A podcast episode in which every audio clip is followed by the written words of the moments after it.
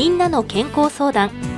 この番組は兵庫県医師会の提供でお送りいたします。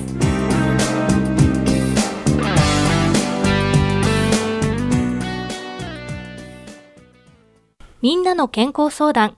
ご案内の岡本里奈です。今週は兵庫県医師会の神戸市須磨区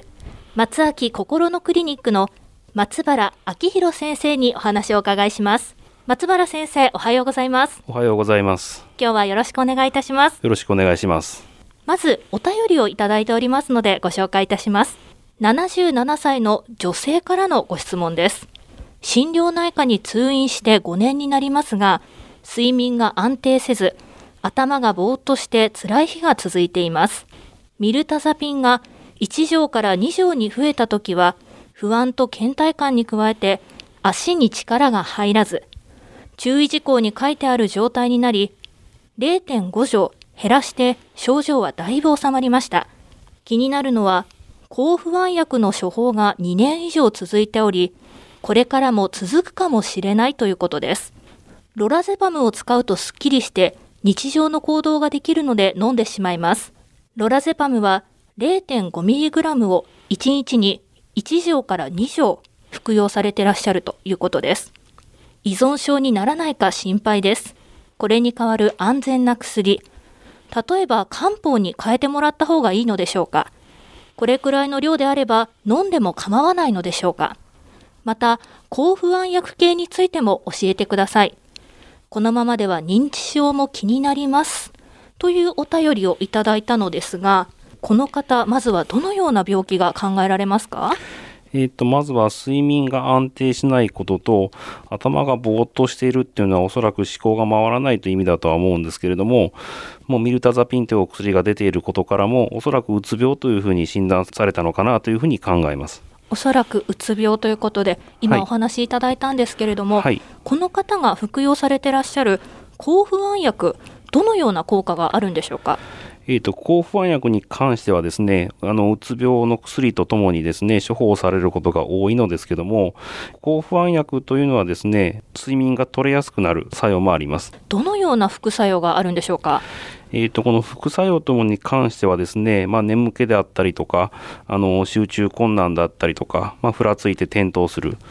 またあの記憶障害とか依存性というふうな問題がありまして、この副作用はですね、まあ、薬の量が増えていけばいくほど、あの副作用は出やすくなります。今回ご質問いただいた方も、依存症にならないかということ、ご心配されていらっしゃいます。あの、そもそも、まあ、飲んですぐ依存症ができるというわけではありません。離脱症状ですね、というのが重要になってくるんですけども、まあ、薬をやめたらやめたでですね、不安とか不眠とか頭痛とかですね、やめた反動が出ると、その症状を感じるのが嫌なので、まあ、飲み続けるというふうなのが、あの、ベンゾジアゼピン系抗不安薬の依存ということになります。この依存の原因はどういったものなんでしょうか？はい。長期に内服されている方ですね、あのが依存しやすいと。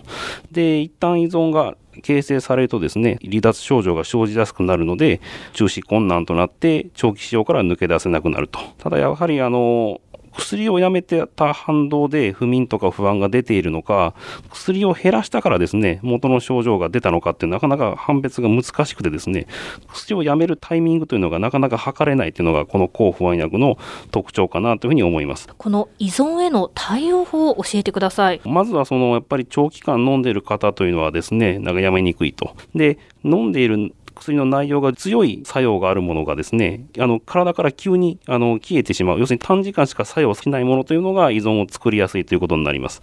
なので対応としてはですね、あの症状、不安というものをしっかり取ってくれるんですけども、あんまりあの薬の濃度が体の中で変わらないような緩やかなタイプのお薬を使うというのが、まあ、あの対応としてはあの正しいかなというふうに思います。で、その具体的な減らし方というのが、まあ、一般的にありまして、で1週間から2週間ごとに、まあ、飲んでる量の25%ずつ減らしていくというのが、まあ、大体一般的な方法で、ただあの長期に使用された方はそれでもやっぱり薬を減らすと症状が出る方がいらっしゃいますのでそういう時には無理せずにあの元の量に戻してまたゆあの減らすペースをゆっくりにするというふうなのが一般的です。で長期の服用者、まあ、この方ですね2年ほど服用されているということですけども1年ぐらいかけてですね減らしていくんだっていうふうな心構えがちょうどいいかなと思います。少し時間をかけてゆっくりと薬を減らしていくというそういったイメージが大事ということですね。そうですねはい今回ご質問いただいた方ですね、はい、認知症も気になるということなんですけれども、はい。はい、こちらはいかがでしょうか？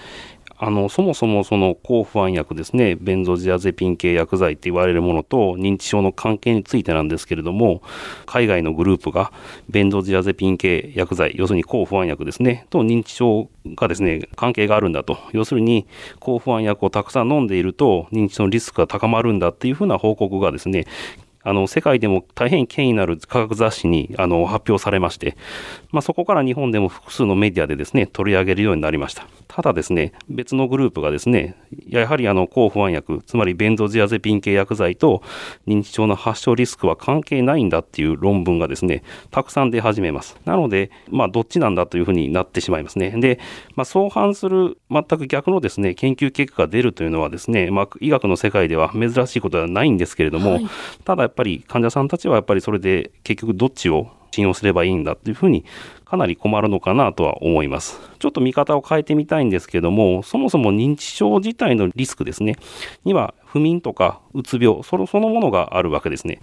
なんで、その抗不安薬の使用、依存をですね、怖がってですね、うつ病と不眠を放置していれば、まあ、それだけでやっぱり認知症になってしまうというようなことになってしまいます。十分ケアしながらですね、あの適切に安全に使用すればですね、元のあのうつ病、不眠を治療しながら認知症にもならないというふうなことはですね、十分可能、対応可能かと思います。では、こちらの方ですね、抗不安薬に代わる薬、何かありますかということも気になっておられるようですが、こちらはいかがでしょうか？ベンドジアゼピン系薬剤ですね、抗不安薬をですね、減量できればいいんですけれども、まあ、その他の薬がやっぱり試してみたい、飲んでみたいという方はですね、睡眠薬にしてもですね、抗不安薬にしても、ベンゾジアゼピン系以外の作用機能を持った薬が最近あの発売されています。ただ、やはりですね、ベンドジアゼピン系薬剤、これまでの抗不安薬というのはですね、気分を楽にしてくれる作用とかあってですね、他の薬に変えてもですね、なかなか個人には合わないと